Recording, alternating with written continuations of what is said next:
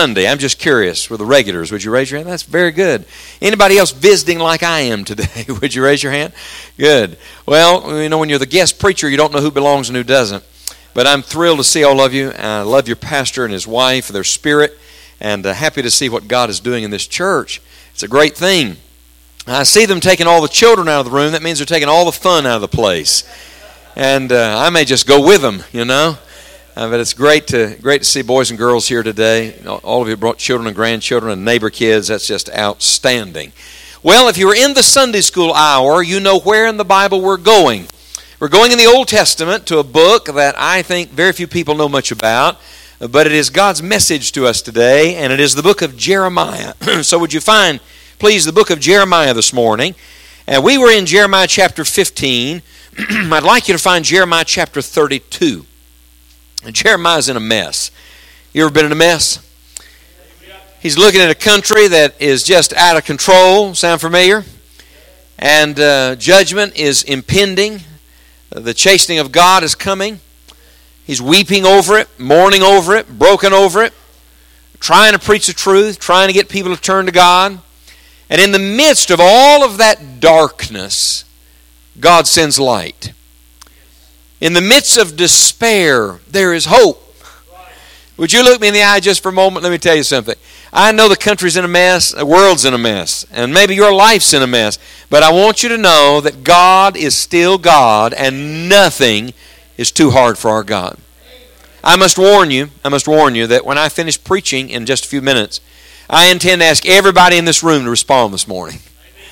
And if you say, Well, I'm not responding, then you've already responded.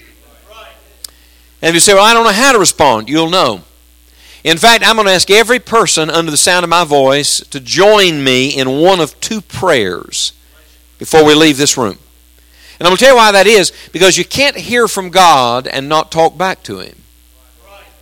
You, you can't see what God has to say to us and then not have some response. I want you to listen with an open heart this morning, ready to receive what God has for you. Look at Jeremiah chapter 32 and verse number 16. Jeremiah says, Now when I had delivered the evidence of the purchase unto Baruch the son of Neriah, I prayed unto the Lord, saying, Time out just a minute, look at me. The only person you can pray to is the Lord. No preacher can answer your prayers. Uh, your grandmother may be the greatest Christian that ever lived.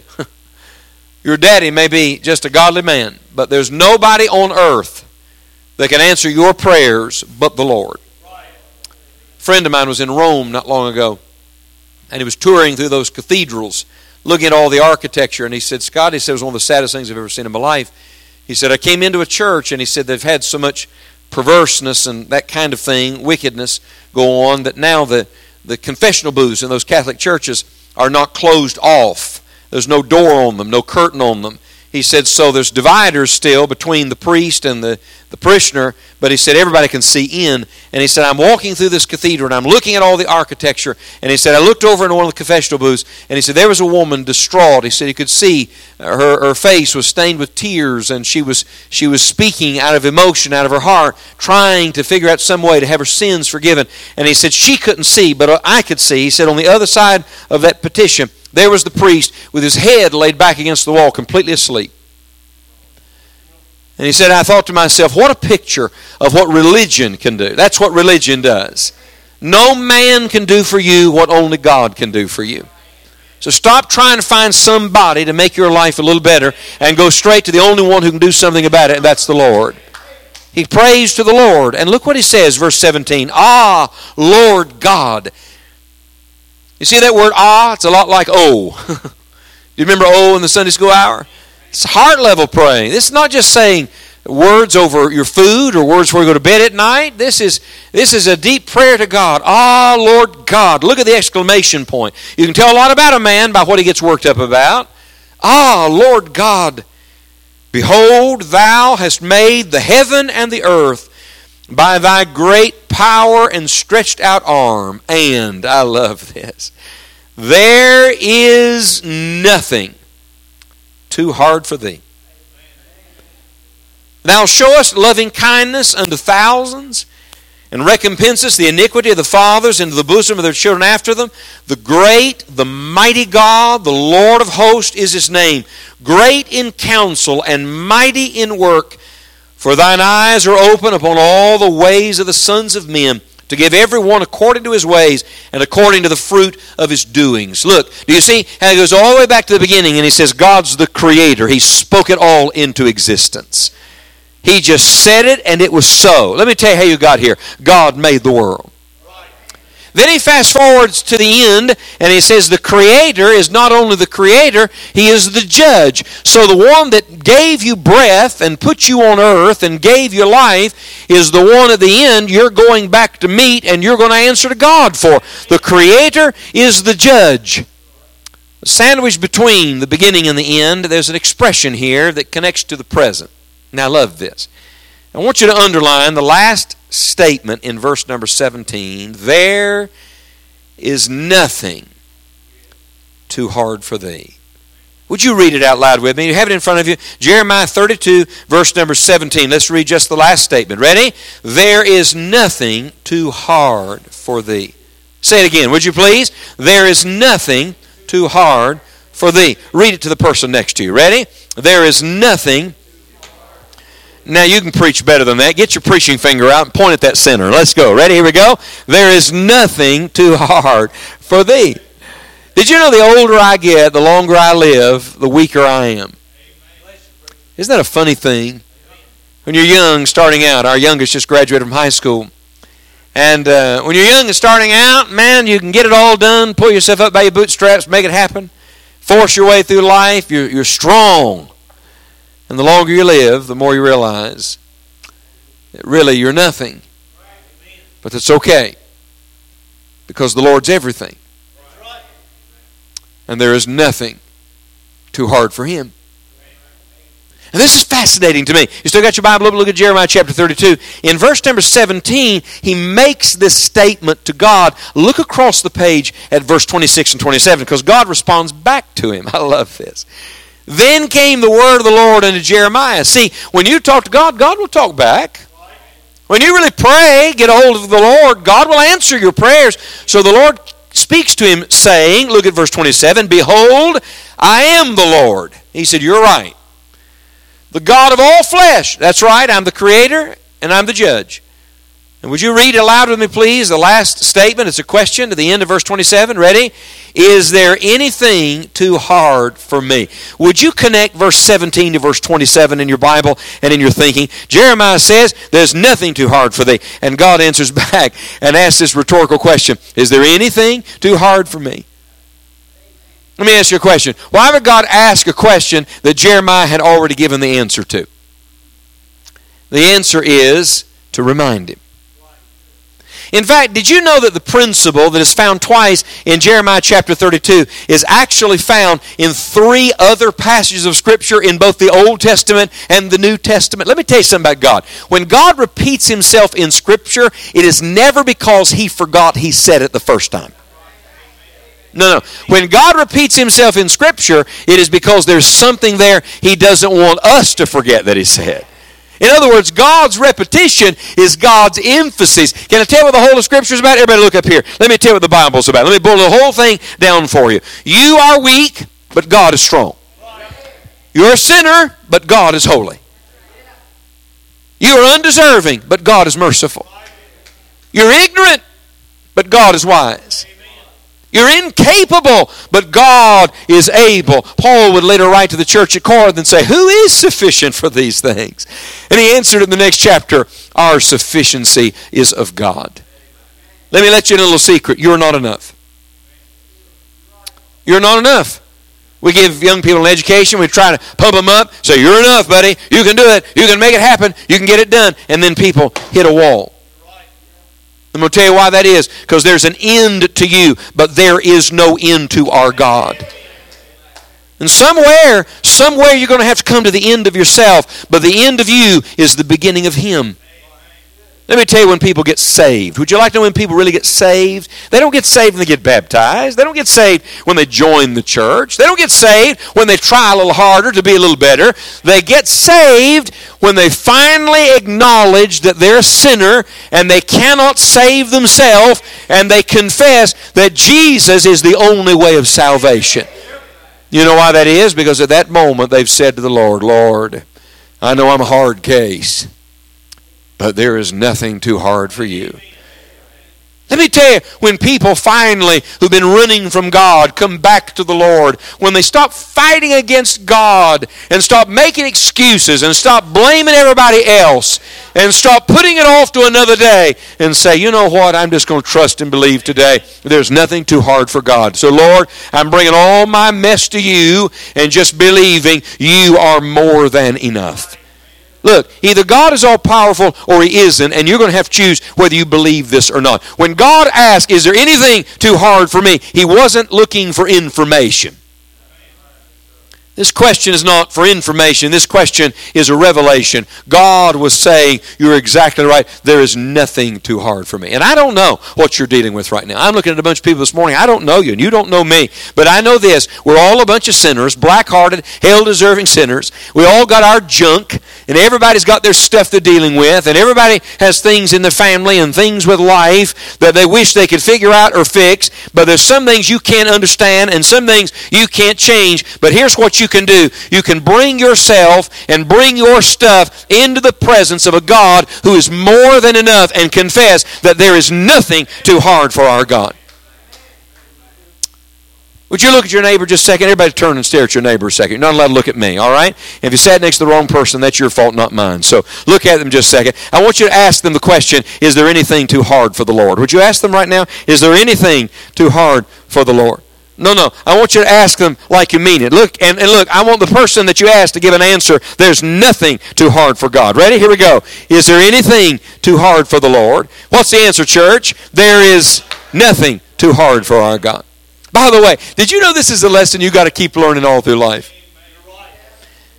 When I was just a boy, a lady took a Bible like the one you have in front of you and explained to me that God loved me, Jesus died for me, and Jesus rose from the dead. That was the day. That was the day that I finally said to Jesus, I want you to be my Savior. Now, bells didn't ring, lights didn't flash, I didn't feel funny all over, I didn't see some vision in the sky. You know what I did? I just took God at His word, and God kept His word. I'm testifying now, 41 years later. You know what I'm learning again and again every day? That there is nothing too hard for God. Look, please, if God's big enough to keep you out of hell, He's big enough to deal with whatever you're dealing with here. If you can trust Him for a heaven you have never seen, then you can trust Him for whatever's staring you in the face right now. There is nothing too hard for our God. May I show you the other places in Scripture quickly, and then I'll be done. Go all the way back to the beginning of your Bible to the book of Genesis, would you? Because this is actually the first time where this statement is found in Scripture. In Genesis chapter number 21, in the story of Abraham and Sarah, everybody remember Abraham and Sarah? They would become the father of many nations, but specifically the father of God's chosen nation, the people of Israel. And it was miraculous because God told them they were going to have a baby. Now, that doesn't sound like much to you, but it's pretty big because Abraham was 100 and Sarah was 90. Our oldest daughter's 24, and Morgan's expecting our first grandchild in August. We're excited about it. I'm going to be a papa. Can you believe that? I'm trying to figure out what my wife's going to be called. We're not sure yet. Her name's Tammy. I voted for Grammy Tammy, but she said no, so we're trying to think of something else. You got any suggestions? We're open to it, all right? I tell you, the baby coming in itself is miraculous. Let me tell you what's really miraculous. Have you ever heard of a 100 year old man and his 90 year old wife having a baby? Wait, wait, wait. There's nothing too hard for our God. Look at Genesis chapter number 21, verse number 5. Abraham was 100 years old when his son Isaac was born in him. Everybody see that? Go back a few pages in your Bible to Genesis 18. Let me show you where it all started. Remember, everything God says He's going to do. But look at Genesis 18. God said you're going to have a baby. And look at verse number 12 of Genesis 18. Therefore, Sarah laughed within herself, saying, After I am waxed old, shall I have pleasure, my Lord being old also? Now, before you criticize Sarah, let me just tell you if you were a 90 year old woman, you'd laugh too.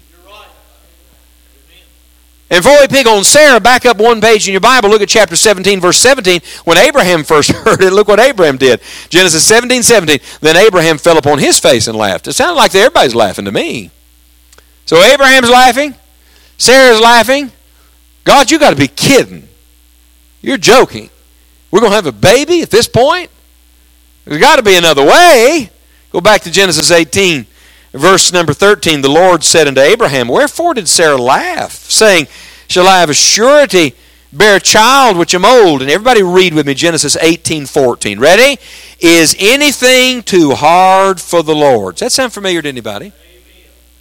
May I answer in the words of Jeremiah? There is nothing too hard for our God.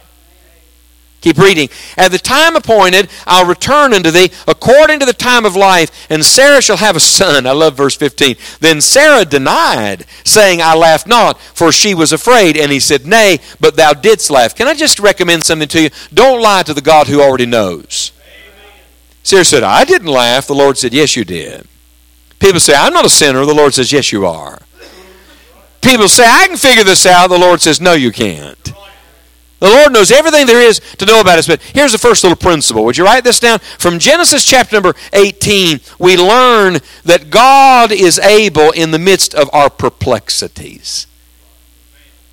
God's going to let things come into your life you can't figure out. You can't straighten it out.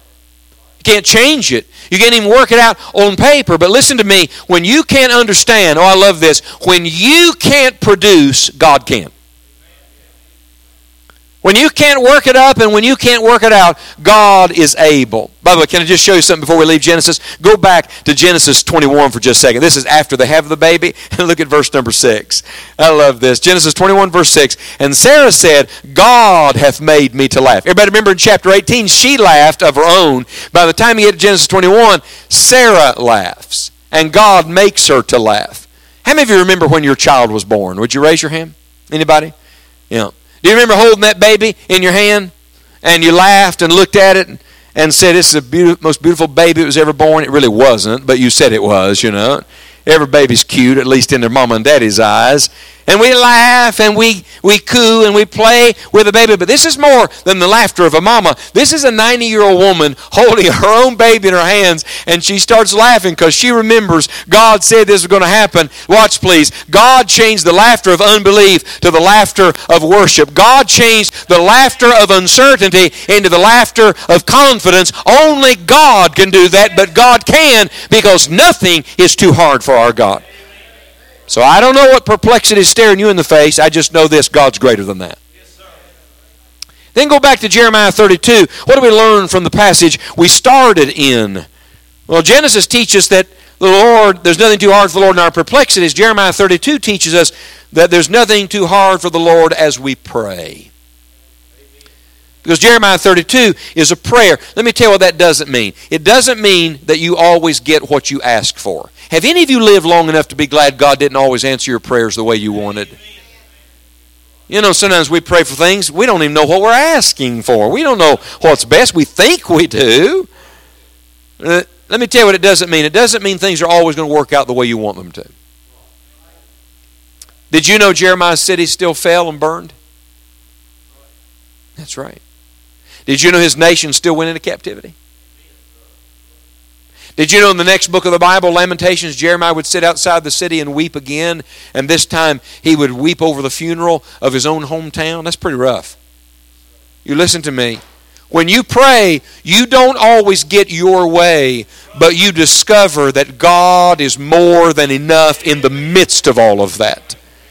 In the midst of your despair, there is hope. In the midst of your sadness, there is joy. In the midst of your difficulty, there is the divine resources. Would you hear me with your heart for just a moment? Things are going to change. Your body's going to change. Anybody living that dream? And it's not always for the better either. Your family's going to change. Tammy and I are on the verge of the empty nest. Pray for my wife, would you please? She's got to put up with me all the time. Life changes. Finances change. Economies ebb and flow. Money comes and goes. Anybody living that dream? Let me tell you something glorious in the Word. In a changing world, we have an unchanging God. He's the same. You want, you want an anchor in the storm? You want a foundation you can build on? You want something that doesn't go up and down, in and out, on and off, hot and cold all the time? You want to stop living on the roller coaster? Let me tell you how. You build your life on Jesus Christ, who is the same yesterday, today, and forever. As you pray, look please, you may not get your way, but you'll get God. And if you'll get God, you'll have more than enough. Do you see what he does? Look at Jeremiah 32 and verse 17 and 18 and 19 for just a second. He rehearses all the attributes of God, the character of God, the nature of God. Do you see the power of God in verse 17? Do you see the loving kindness of God in verse 18? Do you see the greatness and mighty work of God at the end of verse number 18? Do you see his word and his work in verse 19? Do you see his eyes looking everywhere in verse 19? You know what this man's doing? He's reminding himself that while everything is shifting and some things are disappearing, there is a God, and God is where He's always been, seated on the throne of the universe, and God is always the same. There is nothing too hard for our God. Footnote to the story the captivity of the nation and the burning of the city was not the last chapter. They would come back and the city would be rebuilt. Matter of fact, I was just in Jerusalem a few months ago. I stood there in the place, looked at the old city walls and the rebuilt temple, and thought to myself, or the rebuilt temple mount at least, the temple's not there, but the mount is where they where they would worship, and thought to myself that God, look please, there's cycles and seasons to life, but God is the eternal God that in every time is always the same. There is nothing too hard for our God. Let me show you the third time. Go with me to the New Testament now. Those two are in the Old Testament. Go to Luke chapter 1. This is the story of the angel coming to Mary and saying, Not only are you going to have a baby, but this baby is going to be virgin born. You know, it's funny. On this side of it, we say, Oh, yeah, we know Jesus was the virgin born a Son of God. But can you imagine living through that? Never before, never since has it happened. It's miraculous. This is the power of God. Look at Luke chapter 1. He's just told Mary, You're going to have a baby. Look at verse 34. Then said Mary unto the angel, How shall this be? I wish I could read that like she said it. How on earth? Seeing I know not a man, she said, I'm engaged, but I'm not married, and I've never been with Joseph. How on earth am I going to have a baby? Look at verse 35. And the angel answered and said unto her, The Holy Ghost shall come upon thee, and the power of the highest shall overshadow thee. I love that. Look, please, overshadow. Well, some people live under the shadow of their sin, and some people live under the shadow of circumstances, and some people live under the shadow of other people. But wouldn't it be great if you could live under the shadow of Almighty God? Overshadowed by the Holy Ghost. Therefore, also that holy thing which shall be born of thee shall be called the Son of God. See, this wasn't just any baby, this was God's only begotten Son. Look at verse 36. And behold, thy cousin Elizabeth, she hath also conceived a son in her old age. And this is the sixth month of her who was called barren. We know that was John the Baptist. So you got John and Jesus both coming now in the mother's wombs. And everybody read Luke 137 out loud with me. Ready, church? For with God nothing shall be impossible. Read it again, please. For with God nothing shall be impossible. Would you underline the word nothing? It's the same word, it's all encompassing, but it's the same word for no word. In other words, no word that God says will not be fulfilled. That's why I look at verse 38. She says, Behold, the handmaid of the Lord, be it unto me according to thy word. She said, Yes, Lord. Would you write this down? We learn that nothing is too hard for God in life's perplexities. We learn it as we pray. And number three, we learn it when we participate. You know why some people never see the power of God? Because they never say yes to God. They sit around all their life waiting on God to send a lightning bolt from heaven and change something, but they've never yielded to God themselves. You listen to me. Mary would never have seen what God had for her if she had not submitted herself and said yes to the Lord. Get off the bench and get in the game. Get off the side of the pool and get out in the deep water. You'll see God. When you cooperate with the eternal purpose of God, you will witness the great power of God. You want to see God be God in you? Then you must say yes to Him. As you believe the Lord and put your faith in Him, you'll see the power of God. As you obey the Lord, you'll see the power of God. As you exalt the Lord Jesus, as Mary was going to do, you'll see the power of God. Stop being a spectator and become a participant. At some point, even Mary had to say yes. Would you listen just for a second? See, some people have this idea that God's going to hit them in the head with a baseball bat and drag them by the hair of the head through the, through the city and really get their attention, and they're going to have some great experience, and suddenly, boom, you know, God's going to be big in their life. God doesn't work that way. Let me tell you about God. God is the ultimate gentleman. He doesn't kick the door down, barge into your life, and take over. He stands at the door and knocks. And he waits Mary. Mary, he's waiting for you to open the door. And when you open the door and say yes to the Lord, Lord, you can do with my life whatever you want. Yes, I'm yours. At that moment, you begin to see there is nothing too hard for our God. If I had time, I'd walk through the rest of the chapter. You know what there is? Joy. A whole lot of joy.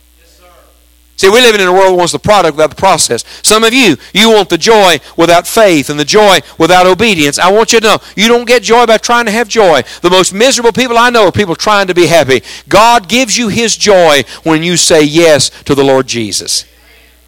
When you acknowledge there's nothing too hard for Him. You said, oh, preacher, you don't know what I've done. No, I don't, but there's nothing too hard for the Lord.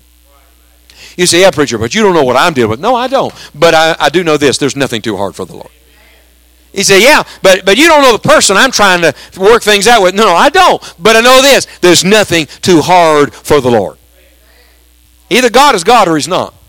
If He's not, let's close our Bible, shut the church down, let's all go home. I'm wasting my breath and you're wasting your time. But if God is still on the throne of the universe, still has every hair on your head numbered, knows you by name, knows your frame, and remembers that you're dust, knows exactly where you live and the deepest needs of your life, if God is still God, then somebody's got to believe again that there is nothing too hard for the Lord. I'll show you the last one and we'll be done. Go back a few pages to Matthew chapter 19 because chronologically this is the last time we find this principle and now it's in Jesus' own words. How, how about that? In his own teaching to his disciples. Isn't it wonderful how God gives us all these passages and connects them in his word? Look at Matthew 19, beginning in verse 23. A young man had just come to see him. By the way, I'm glad to see all the young men and young women in this room today. It's wonderful. But I want you young people to listen to me for just a minute. I want you to know something. You won't be young forever. And the earlier in life you say yes to Jesus, the better off your whole life is going to be. And every generation has to come to know God for themselves. Everybody in this room, nobody can trust God for you, obey God for you. It's got to be you. And a young man came to Jesus, and he had a good conversation with Jesus, but he went away sorrowful because he refused to yield himself entirely to Christ. He wanted to hang on to what he loved. Hmm. Look at Matthew chapter 19, verse 23. Then said Jesus unto his disciples, Verily I say unto you that a rich man shall hardly enter into the kingdom of heaven. And again, I say unto you, it is easier for a camel to go through the eye of a needle than for a rich man to enter the kingdom of God. Notice he doesn't say it's impossible. In fact, he's getting ready to teach them it's not impossible. But look at me just a minute. He's telling them it's very hard for people like that to come to Christ. You know why that is? Watch, please. Listen, please. Because as long as you are consumed with what you have, you'll never have what he has. You know the problem with rich people? They think, I got this. And as long as you think you have it, you don't have Him. See, until you're willing to humble yourself and honestly confess who you are and what your need is, you never enter into the true riches, the spiritual riches, the eternal riches that only Jesus Christ can give.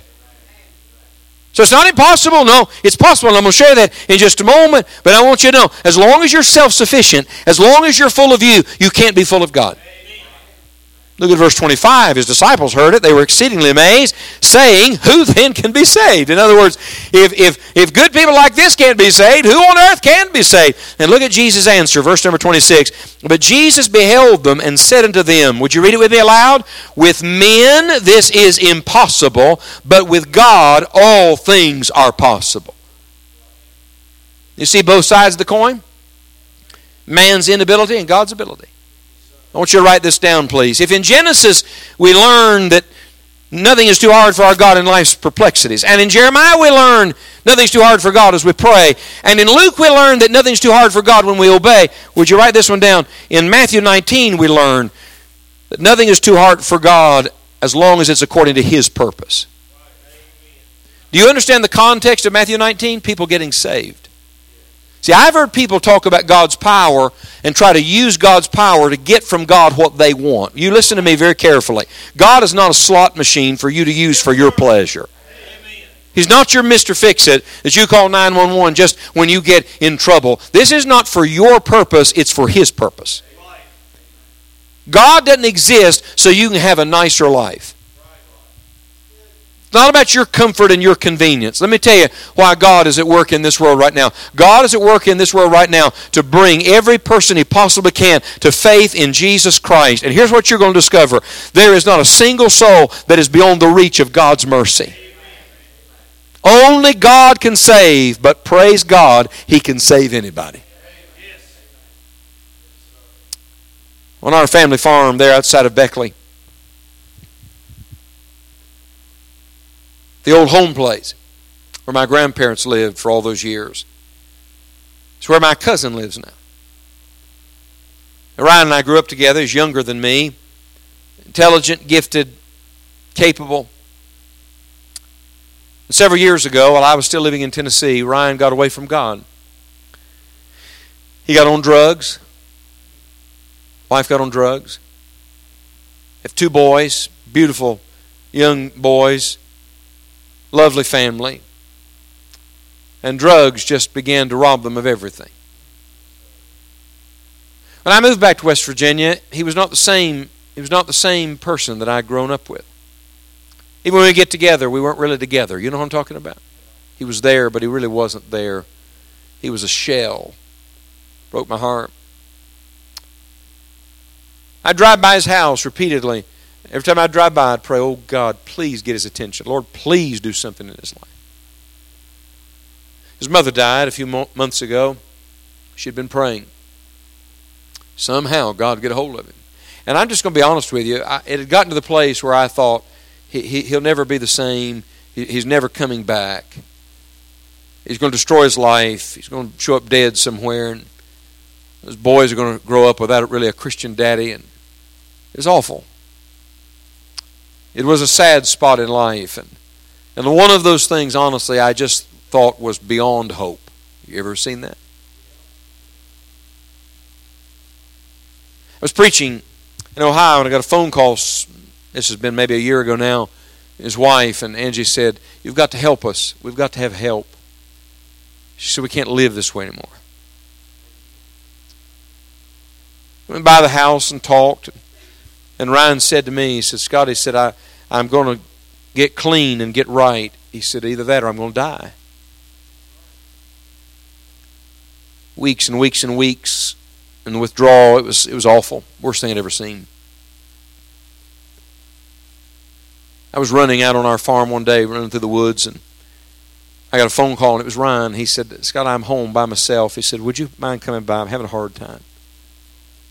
I went by, and he was sitting on the front porch blanket over him, Bible in his hand, shaking so violently he could not focus, couldn't read it.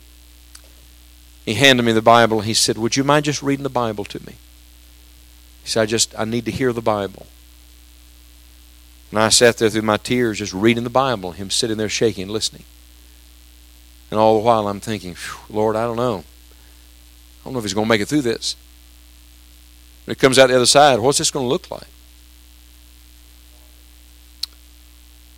I dropped my son at our home church this morning. He was working a bus route this morning, and I was pulling out of the church, leaving, and there was a car pulling in early, early this morning, coming to work on a bus route. It was my cousin, his wife, their two boys. God got a hold of them. They all got right with the Lord. They started not just coming to church, they're there every service. I flew back into town on Wednesday and went to our church Wednesday night. They were having Bible school. Guess who was there working? Whole family. There's life in his face again. There's light in his eyes. My sister said to me, Scott, we got we got our, our cousin back. I said, yeah. And we didn't just get him back, he's better than before. I say to you, there is nothing too hard for the Lord. Listen to Jesus. Listen to Jesus in John 15 say, Without me, without me, you can do nothing. Not a little bit, nothing. Oh, but with Christ, there's joy, there's answered prayer, there's fruit, more fruit, much fruit, and fruit that remains. Mm-hmm. Because there is nothing too hard for the Lord. Would you bow your head and close your eyes with me around the room for a moment? Would you sit quietly just for a second without any music or movement? I'd like you to close your eyes so tightly you can't see anybody around you for a moment. First, because I don't want to embarrass anyone. I'm not into that. And second, because I want you to imagine that there's nobody here in this room but you and Jesus for a minute.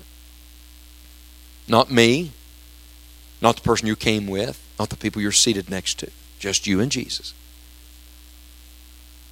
That is exactly how it will be someday. Someday you will meet the Lord face to face, the judge of all the earth, give an account of your life. What if that were today? What would he say of your life today? What would you say to him? May I ask a question or two? I'd like to ask you to be an honest person, and I'm going to give you my word on something. I will not embarrass you. I didn't come here to humiliate anybody this morning. I want to pray for you. It's dangerous to lie to the Holy Spirit. Please don't lie to the Lord. He knows us, you see.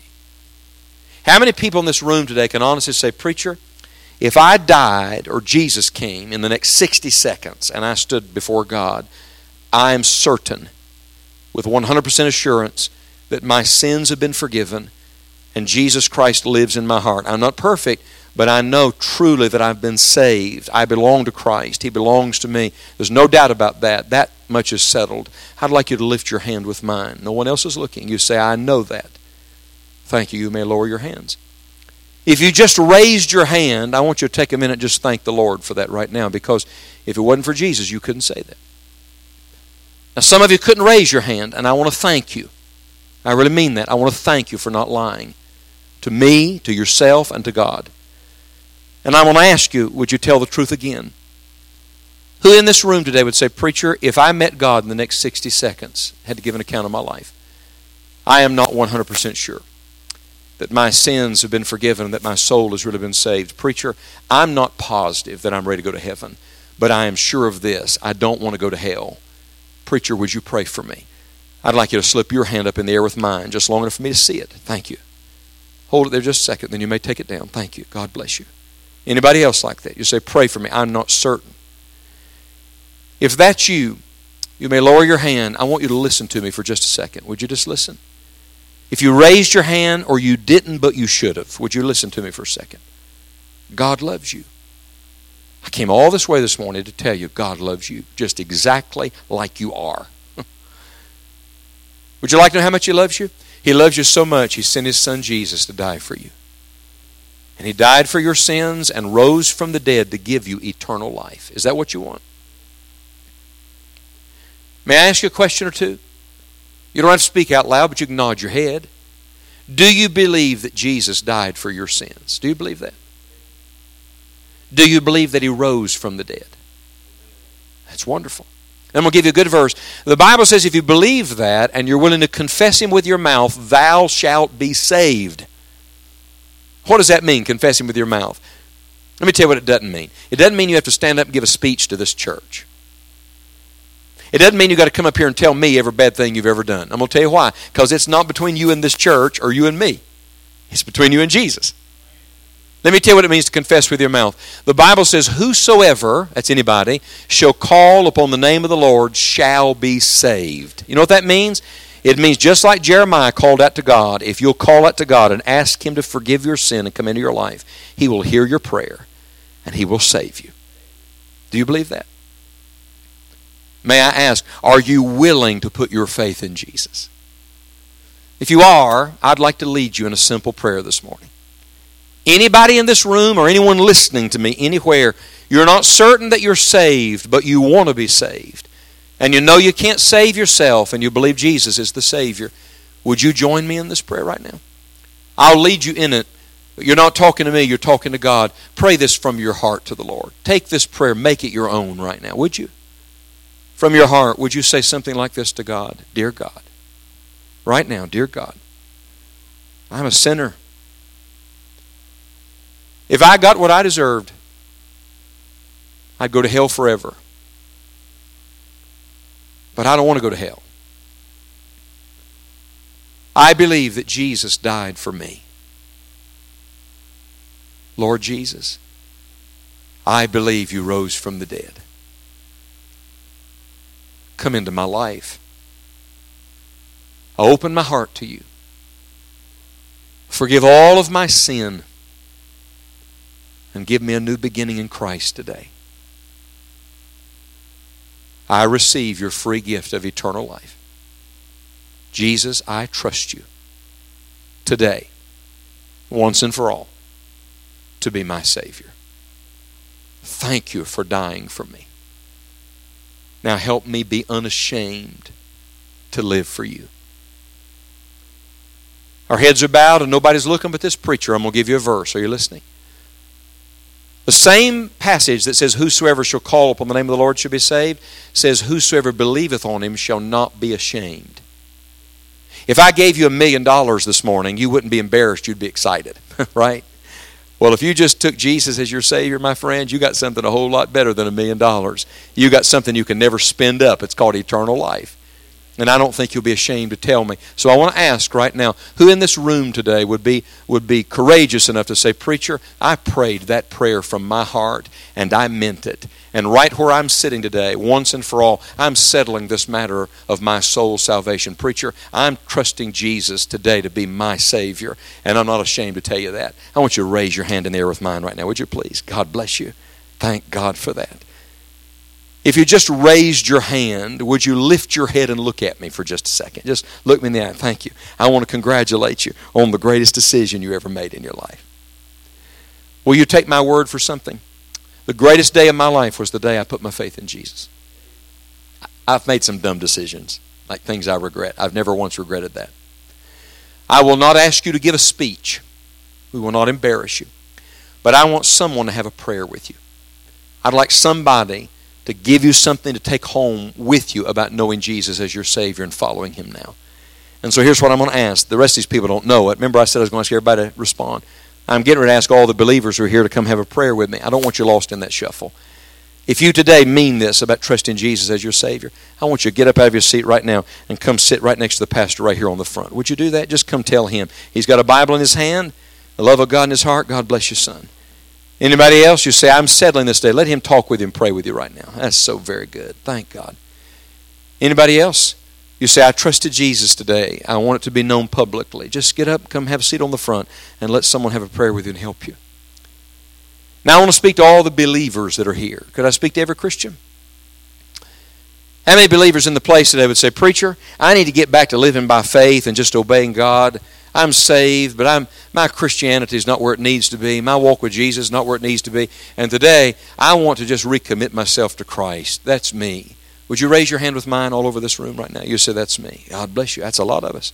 I'm going to ask you to lead the charge of this old fashioned altar in just a second. Now let's go a step further. How many believers in this room today would say, Preacher, there is someone on my heart right now. I can see their face, I could call their name. Somebody that I've wondered, will they ever get saved? Will they ever come home? Will it ever be right? Or there is something that I'm dealing with right now that is so big, so difficult, so hard, I know I can't fix this.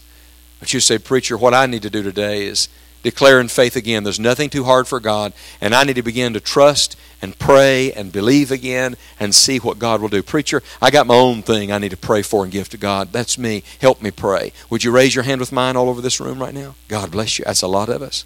Here's what we're going to do. We're not even going to have a song so that we all can pray, and the only sound in the room will be the sound of people talking to the Lord. I'm going to count to three in just a moment, church. That'll be the cue. I'm going to count to three. And when I do, I'm going to ask every Christian in this place that knows God has spoken to you today from His Word. If you're physically able, I'm going to ask you to get out of your seat and come join me in this old fashioned altar. And if you can kneel, kneel. And if you can't kneel, stand. And if you can't stand, sit on the front. But if you're able, I'm going to invite you to come to this altar and join me in prayer. If you physically can't leave your seat, I'm going to invite you. You may just want to stand where you are in a moment so that in reverence to God on your feet you can make your prayer to the Lord. But for a few moments, we're going to talk to the God who's been talking to us. And we're going to confess again there is nothing too hard for the Lord. Would you bring yourself and bring your person and bring your thing to the Lord now? One, two, three. Quickly.